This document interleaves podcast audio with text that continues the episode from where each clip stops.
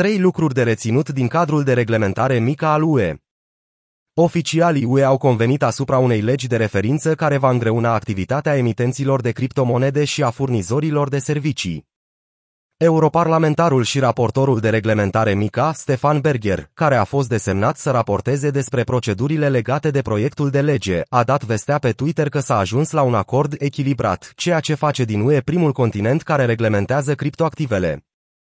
Acordul interimar, cunoscut sub denumirea de Marketing Crypto Assets, MICA, include reguli care vor acoperi emitenții de criptoactive nesecurizate, monede stabile, platforme de tranzacționare și portofelele care dețin criptoactive, potrivit Consiliului Europei.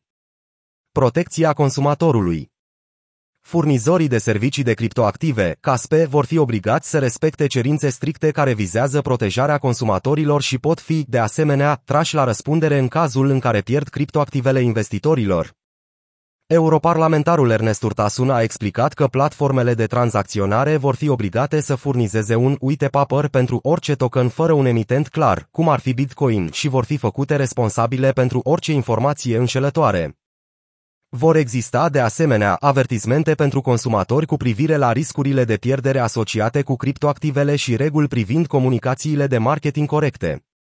Manipularea pieței și tranzacțiile privilegiate sunt, de asemenea, în centrul atenției potrivit unei declarații a Consiliului European. MICA va acoperi de asemenea orice tip de abuz de piață legat de orice tip de tranzacție sau serviciu, în special pentru manipularea pieței și operațiunile privilegiate. Monedele stabile în centrul atenției. În urma prăbușirii dramatice a ecosistemului Terra, regulamentul MICA își propune să protejeze consumatorii prin solicitarea emitenților de monede stabile să constituie o rezervă suficient de lichidă. Acesta va vedea un plafon pentru monede stabile de 200 de milioane de euro în tranzacții pe zi. Utilizatorii cripto Twitter au calificat deja regulamentul ca nefuncțional. Tether are un volum de tranzacționare de 50 miliarde de dolari, în timp ce USDC are un volum de tranzacționare de 5,4 miliarde de dolari la momentul redactării acestui articol. Aplicarea acestor reguli este dificilă și pentru monedele stabile descentralizate, cum ar fi DAI-DAI.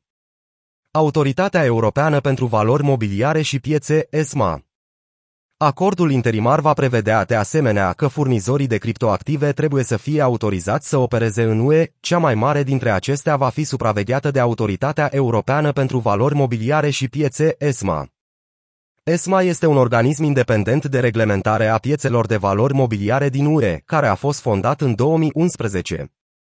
Noua lege nu include o interdicție a tehnologiilor Proof of Work Proof of Work și nici nu include NFT-urile în domeniul său de aplicare.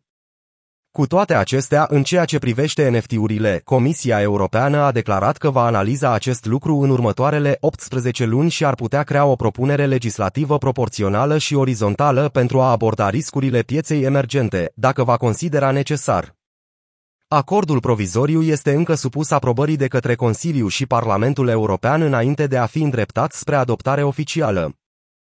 Comisia Europeană a prezentat propunerea mică la 24 septembrie 2020. Aceasta face parte din pachetul mai amplu de finanțe digitale, care își propune să dezvolte o abordare europeană care să încurajeze dezvoltarea tehnologică și să asigure stabilitatea financiară și protecția consumatorilor. Pe lângă propunerea mică, pachetul conține o strategie de finanțe digitale, Digital Operations Resilience Act DORA, care va acoperi și furnizorii de servicii de criptoactive și o propunere pentru un regim pilot de tehnologie de registru distribuit, DLT, pentru aplicațiile Angro.